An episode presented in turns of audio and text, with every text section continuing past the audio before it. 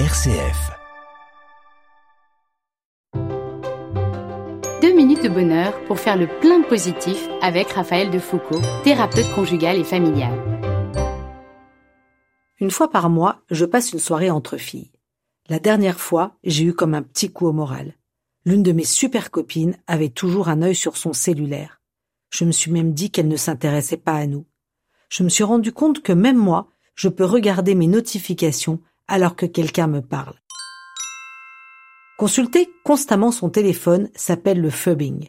Ce terme désigne le fait d'ignorer celui qui vous parle en concentrant son attention sur l'écran de son téléphone.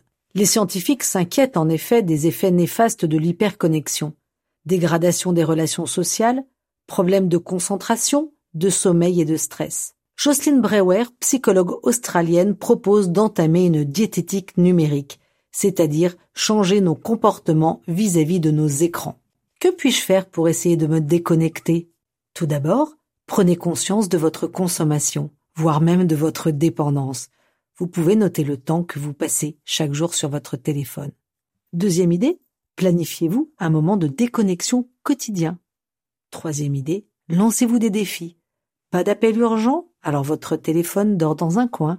À table, Pratiquez la technique du phone stacking, l'empilement des téléphones.